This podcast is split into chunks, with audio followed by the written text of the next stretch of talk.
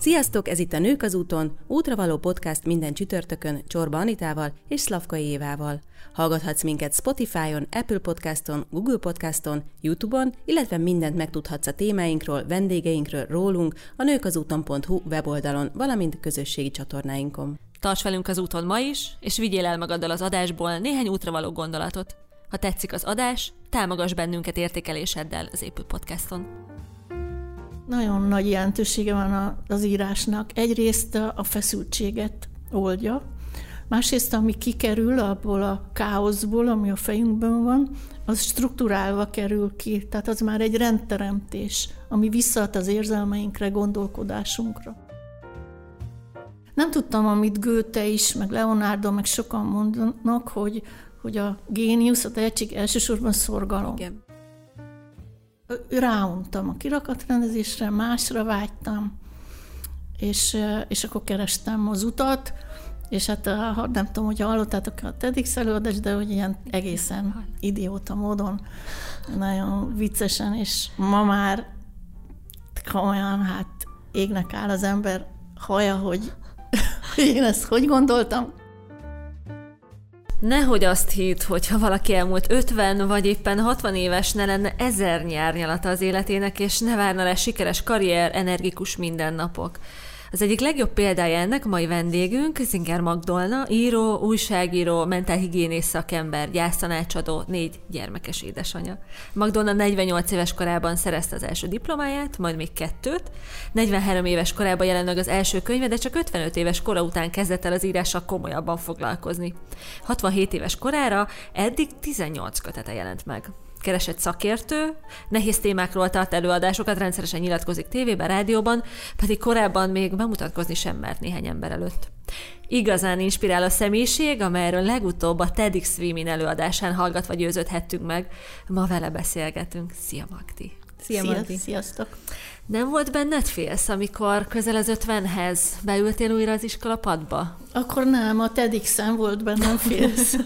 Nagyon féltem, de egyébként a többi előadó is azt láttam. Az iskolapadba beülni nem. Érdekes, hogy nem. Korábban, amikor tíz évvel korábban akartam, vagy egyetem felmerült bennem, hogy jó lenne egy diplomát szerezni, akkor még féltem, sőt, olyannyira, hogy azt gondoltam, hogy öreg is vagyok már, 36 évesen, meg buta is vagyok, nem fog nekem az menni. Tehát azt, azt kérdeztem, hogy egy egyetemet elvégezni az valami elképesztően nehéz dolog.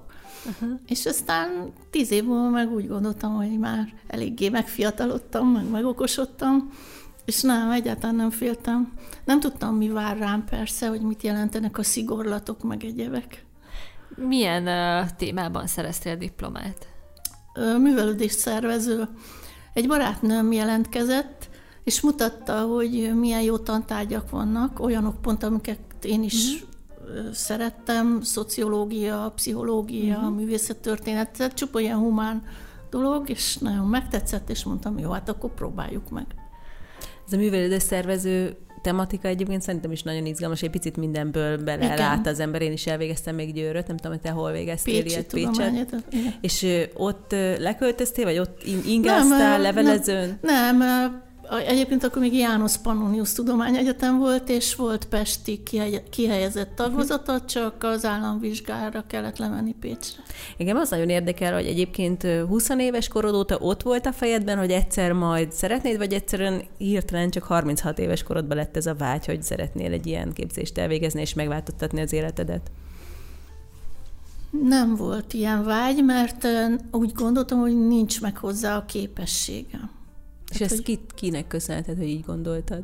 Hát nem tanultam jól, mert olvastam, tehát éjjel, éjjel-nappal olvastam, ilyen talicska számoltam haza a könyvtárból a könyveket, és akkor így nem volt időm, meg nem is érdekelt különösebben a tanulás, kivéve az írásat szívesen. Mm. A, ha, ha házi feladat, vagy ott volt egy, egy dolgozat, azt nagyon-nagyon örömmel csináltam. De egyébként meg nem, nem, nem vonzott a tanulás egyáltalán. És, és ezért azt is gondoltam, hogy nem. Meg a szüleim nem, tehát nincs is diplomás a családban, égen földön. Nem volt mintát. Nem, nem is láttam semmilyen mintát erre. Uh-huh. Nem. Ez, ez, ez a diploma ez nem jelent meg. Csak úgy, úgy, úgy, mint lehetetlenség. És mi volt ez a pillanat, amikor ez mégis befészkelődött az agyadba? Hát úgy, hogy, hogy, hogy elkezdtem, tehát kirakatrendező voltam 15 éven keresztül, amit nagyon szerettem egyébként. És az érdeklődésem területe áttevődött a pszichológia területére. És akkor már eszembe jutott, hogy én nagyon szívesen lennék pszichológus. Csak hát nem lehetek, mert nem tudok elvégezni egy egyetemet.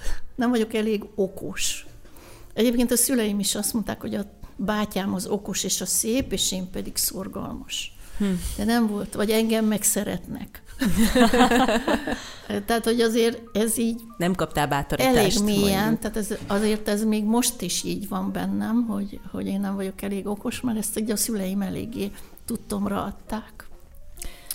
És ja igen, és akkor, akkor gondoltam, hogy nagyon szívesen lennék pszichológus, de hogy hát nem lehetek, mert, mert nem tudok elvégezni egy egyetemet. Föl se vennének. Tehát a, az még úgy, arra emlékeztem, hogy, a, hogy, a, hogy az érettségi után nem könnyű bekerülni egyetemre, tehát azért annyit tudtam, és hogy ahhoz jó bizonyítványnak kell lenni, tehát az meg nekem nem volt. Na és akkor gondoltam, hogy akkor nem, de hogy jó lenne már olyan helyen dolgozni, ahol legalább a közeg az lenne, hogy az emberi lélekkel foglalkoznak. Tehát, hogy én ráuntam a kirakatrendezésre, másra vágytam, és, és akkor kerestem az utat, és hát nem tudom, hogy hallottátok a TEDx előadást, de hogy ilyen egészen idióta módon, nagyon viccesen, és ma már olyan, hát égnek áll az ember haja, hogy én ezt hogy gondoltam. Mivel ez egyébként akkoriban volt, ez annyira régen volt, hogy még a rendszerváltás előtt nem voltak önfejlesztő könyvek, mint most, ilyen mhm, önismeret. Mhm. Hát most el Duskálunk, igen. Nem volt. És akkor én annyira örültem, hogy felfedeztem egy olyat, egy kis kiadónak a kiadványát, hogy önfejlesztő füzetek. És akkor megrendeltem, hogy hú, de izgalmas. És akkor ott láttam az impresszumban, hogy, hogy jele, jelezzünk vissza, hogy hogy tetszett, és akkor ott volt egy név, egy pszichiáternek a neve, és akkor úgy gondoltam egy nagyot, hogy hát írok én ennek a pasosnak, hogy biztos szüksége van segítségre. hogy milyenre, nem nagyon volt elképzelésem. És akkor ugye a trafikban csak rózsaszín boríték volt, meg rózsaszín levél, de hát így megrántottam a vállalamat, hogy hát tök mindegy. és akkor elment a rózsaszín levél, amit egyébként később, sok-sok évvel később egy partin az 50. születésnapomon előkapott ez a pszichiáter, és lobogtatta ott a sok embernek, hogy ezt kapta ő, nem tudom én, 10-20 évvel Aztán... ezelőtt rózsaszín borítékot. És hát a szöveg is eh, eléggé fura volt, hogy ön bizonyára rendkívül elfoglalt, és bizonyára jól jönne valamilyen segítség. Tényleg, mint egy mese, nem? És Igen. hogy én, én ugyan kirakatrendező vagyok, de van egy reklám propagandista végzettségem, és ez egy ilyen kis tanfolyam volt. Egyébként ez vonzott a, a pszichiátert, hogy talán akkor én milyen jó kis marketinges vagyok, vagy nem tudom. Na, és akkor adott egy, írt egy levelet, és akkor teljesen extázisban voltam, hogy kaptam választ, hogy igen, és találkozik velem, és hú, és akkor egy hónappal későbbre adta az időpontot. És akkor én meg ott rendeztem a kirakatot másnap nagy boldogan, hogy hú, megyek, megyek, és beszélgetünk. És akkor gondoltam, hogy a franc se vár egy hónapig, hát milyen soká lesz egy hónap. Na de ezt ma, ezt ma eszemmel elképzelni, hogy oda menni egy intézményhez, egy, egy multicéghez, és mondani, hogy egy hónappal később lesz az állásidő, de hát az olyan soká lesz. De én, én akkor úgy gondoltam, hogy ez nagyon soká, leraktam a kalapácsomat, meg a fogomat, és szépen elmentem. Ez a statisztikai hivatal intézménye volt, ahol főállásban dolgozott ez a pszichiáter akinek volt egy magánvállalkozása, pszichotim, mentálhigién és módszertani központ, ilyen hatalmas neve volt, valójában egy kis GMK. Na mindegy, és akkor ott bekopogtam hozzá, hogy jó napot kívánok, egy hónap múlva kéne jönnöm, de ez nagyon soká lesz, úgyhogy én itt vagyok. És hát szerencsém volt, mert beinvitált, hogy, hogy ő ezt csak eltévesztette ezt a dátumot, és hogy jól tettem, hogy jöttem. És hogy üljek le. És ott akkor itt föltett nekem egy rakás kérdést, hogy mi mindenhez értek, és az összes válasz az volt, hogy nem, semmi ez nem, nem, nem, nem, nem.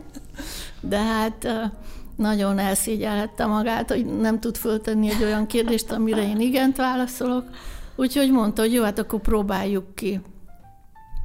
És akkor így elkezdtem ebben a pszichotímben dolgozni, és ami úgy kezdődött, hogy egy ilyen, tulajdonképpen egy ügynöki munka volt. Relaxációs kazettáknak kellett piacot találnom. Hogy lett egyébként mindebből, vagy az utadból, hogy keresztezte a gyásztanácsadói munka? Hát az úgy, hogy megbetegedtem ményakrákban, de hát közben ugye a magánéleti vonal is futott, hogy, hogy én akkoriban elváltan, elváltan éltem két kisgyerekkel, vagy hát növekvő gyerekekkel, és, és akkor ebben a pszichotímben megtaláltam később a leendő második férjemet, és akkor összeházasodtunk, akkor született egy közös kislányunk, és akkor ményakrákom lett, és egy kiterjesztett műtéttel mentették meg az életemet. És akkor a kórházban jött a gondolat, hogy, hogy elmegyek a hospizba önkéntesnek, amivel már amúgy is kacérkodtam. Tehát azért ott volt mindig, mindig ott lebegett nekem, hogy, hogy szívesen csinálnék valami karitatív munkát. Persze onnan indultam, hogy majd Indiába az éhező gyerekek, ugye, de pillanatok alatt rájöttem, hogy, hogy én ilyen csótányok és nem tudom mi közé biztos nem megyek. Van itt. És hogy egyébként is bőven van segíteni való, uh-huh. nem kell olyan Igen. messzire menni, elég az, ha körülnéz az ember. Úgyhogy volt ez a, ez a gondolat bennem, de hát nem halogattam, vagy nem tudom, nem jött el az idő. És akkor hát meggyógyultam, mentem a hospizba, először haldoklók mellett segítettem, csak önkéntesen dolgoztam, tehát ez nem volt egy napi elfoglaltság. És utána elvégeztem a gyásztanácsadó képzést Polca lennél, meg Pilling Jánosnál, és akkor gyászcsoportokat kezdtem vezetni. És tíz évig vezettem a gyászcsoportokat. Tehát valamiért ilyen nagyon elkötelezetté váltam, pedig, pedig nagyon-nagyon sok munkánk volt a saját kis vállalkozásunkban. Most még egy picit a gyásztanácsadói munkával kapcsolatban érdeklődnék, hogy nem volt nagyon nehéz gyászoló emberek gyerekeknek segíteni, hogy az ő történeteiket hallani, feldolgozni. még a haldoklók mellett, meg ugye a gyógyíthatatlan nagyon érdekel, illetve hogy a családod ebben, de nyilván nekik, rájuk is rávetült valamilyen módon, meg kellett nyilván az ő támogatásuk, hogy ezt hogyan, hogyan Igen. kapcsoltad Igen. össze? Hát valahogy így hozzászoktak a gyerekeim, és ebben nőttek bele, hogy én nagyon sokat beszélek is a, a, az elmúlásról, a haláról, tehát hogy ők ehhez így nagyon hozzászoktak és, és elfogadták. A férjem támogatott ebben, hogy én, én a hospizban vagyok.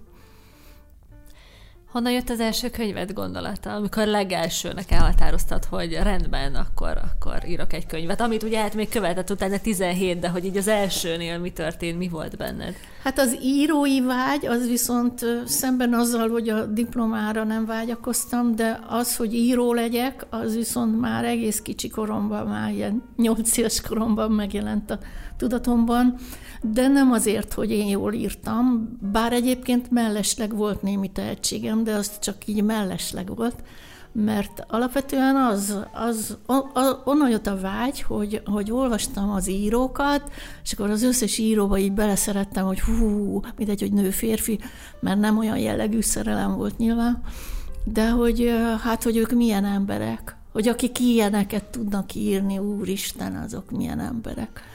Aztán persze ma már tudom, hogy, hogy az az eszencia, tehát amit ott kiizzadunk véres verítékkel, meg hát én nem is olyan minőséget azért, mint ezek a nagyírók, az azért az önmagunk eszenciája. Tehát az nem azt jelenti, hogy az egész ember úgy, ahogy van, ilyen fantasztikus, hanem amit oda letesz, az tényleg egy más minőség. Na mindegy, és akkor én is, hogy hú, én is író akarok lenni, és hát nem volt, aki egyengedte az útomat, mert, mert azért lehetett volna, mert, mert kivétel nélkül minden fogalmazásomat felolvasták. Az érettségi dolgozatom magasan azt mondták, pályázatra kell küldeni, tehát az összes többi jegyem katasztrofális volt, a magyar meg ilyen nagyon kimagasló. És azon kívül, hogy azt mondták, hogy hú, hát hogy úristen, ez pályázatra kéne küldeni. Sem tudtam, mi az, hogy pályázat. Mi, mi, tehát hogy nem, nem egyengedték az utamat, hanem hát sőt az érettségén írtam a, a magyar dolgozatot, és hát borzasztó hamar készen lettem. És az a férfi, az a tanár, aki bent ült és felügyelt, ő egy más tantárgyat tanított nekem, és tudta, hogy az Inger Magdi az egy hülye. És, és akkor én meg kész lettem nagyon hamar, és odattam, hogy akkor én megyek el. És akkor, hát hogy rám nézett, elborzad, vagy hogy szó nem lehet róla, hát és hogy az, ha előbb elmegyek, akkor még szigorúabban fogják elbírálni, hogy én összevágtam. Jó, hát ott szöszmötöltem, még megettem a csokit, meg zorogtam, meg nem tudom, akkor mondta, hogy mondta, hogy akkor legalább olvassam át, mert hogy nem lehet benne egy helyesírási hiba se, ha ilyen hamar elmegyek. Hát nem volt benne. És akkor végül beadtam, és elkezdte olvasni, hogy fölnézett a szemüvege fölött, és azt mondta, hogy hát elmehet. leesett, a, leesett az álla, és akkor így másnap. És erre mindenki összecsapta sajnos abba az egész csoportba, tehát az egész osztály, annyira megijedt, hogy ilyen hamar én kész lettem, hogy akkor mindenki más így rástartolt. Uh-huh. És akkor mindenki nagyon hamar kész lett.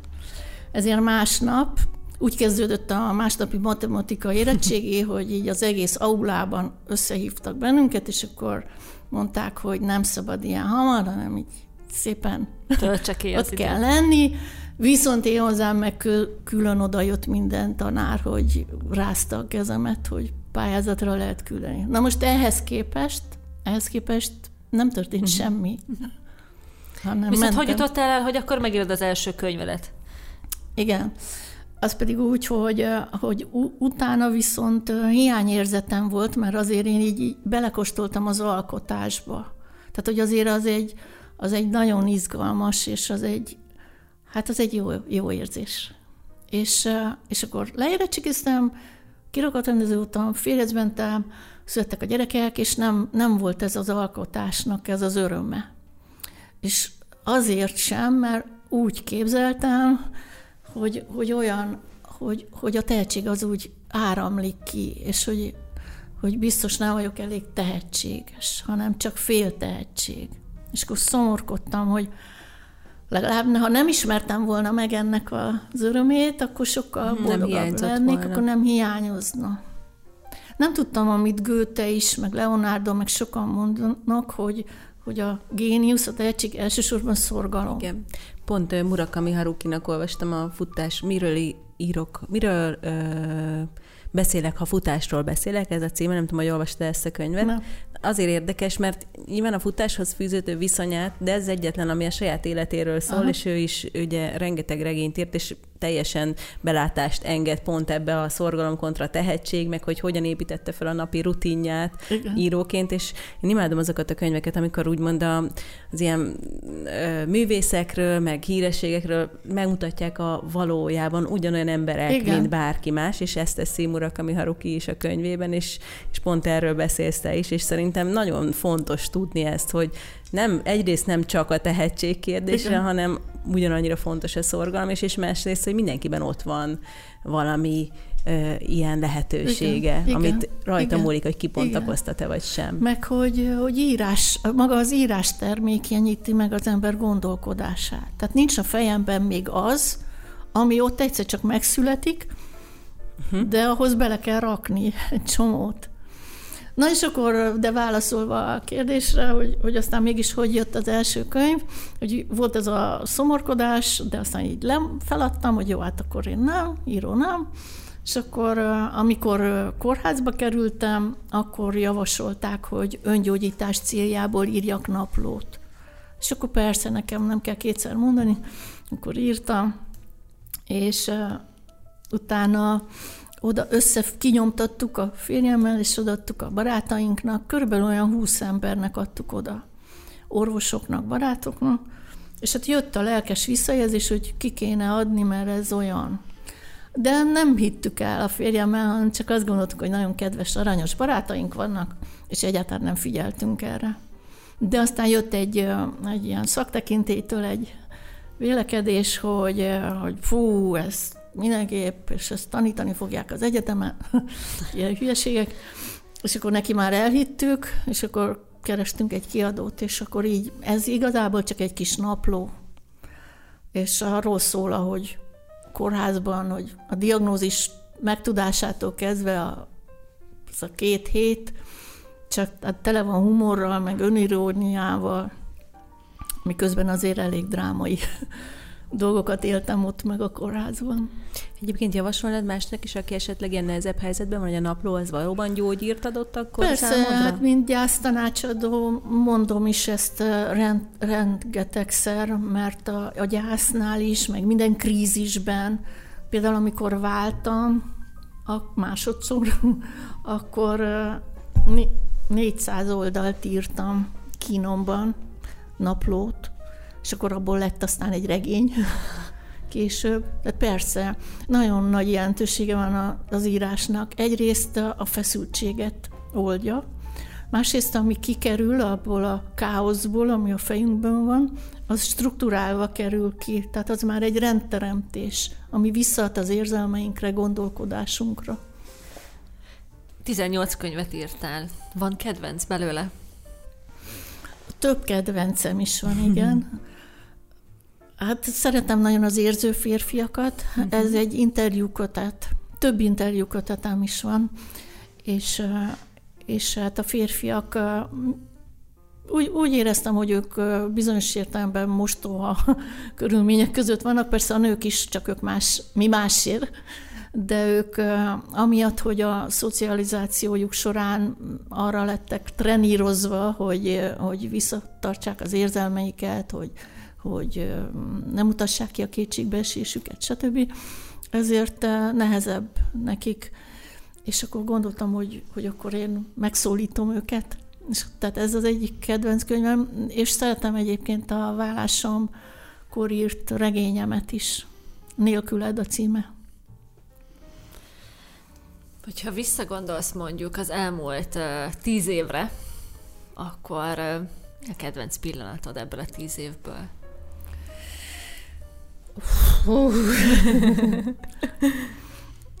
Hát mostanában érzem azt, hogy úgy, hogy ez egy nagyon szép, jó időszak. Tehát pillanat, ha, ha nem ragaszkodsz a pillanat szóra, nem. szóval hanem időszak is megfelel, időszak. akkor ez egy nagyon-nagyon jó időszak mert azért én a házasságaimban, meg a négy gyerek felnevelése során eléggé ez a szolgálom a családomat életet éltem, miközben mellette azért nagyon sokat dolgoztam, és, és azért ez elfárasztott, és most pedig függetlenül élek, se férj, se gyerek, és nagyon sokan erre úgy tekintenek így kívülállóként, meg a szingliségre, meg az elváltakra, hogy az egy szomorú idő, szomorú dolog, de lehet a szomorú, mert az első vállásom után például én nagyon vágytam arra, hogy újra családban éljek, nagyon fontos volt a család. De most meg nem. Tehát, hogy van úgy, és igenis vannak emberek, akik, akik meg a, jól érzik magukat így. És én most 67 évesen egyszerűen nem vágyom arra, hogy, hogy mellettem legyen valaki, hanem nagyon-nagyon nagyon élvezem ezt a független szabad életet. Hogy tervezed 2020-at? Milyen céljaid vannak idénre? Most írom a 19. könyvemet, és ez egy kicsit, kicsit ilyen nagyobb odafigyelést igénylő könyv, mert és rá is szánok egy, az egész évet teljesen, meg már előző fél évet, és ez a terápiás tapasztalataim összegzése lesz. Úgyhogy ez egy vaskosabb könyv lesz, remélem, hogy sikerülni fog. Akkor ez alkotó percekben gazdag év lesz. Igen, remélem.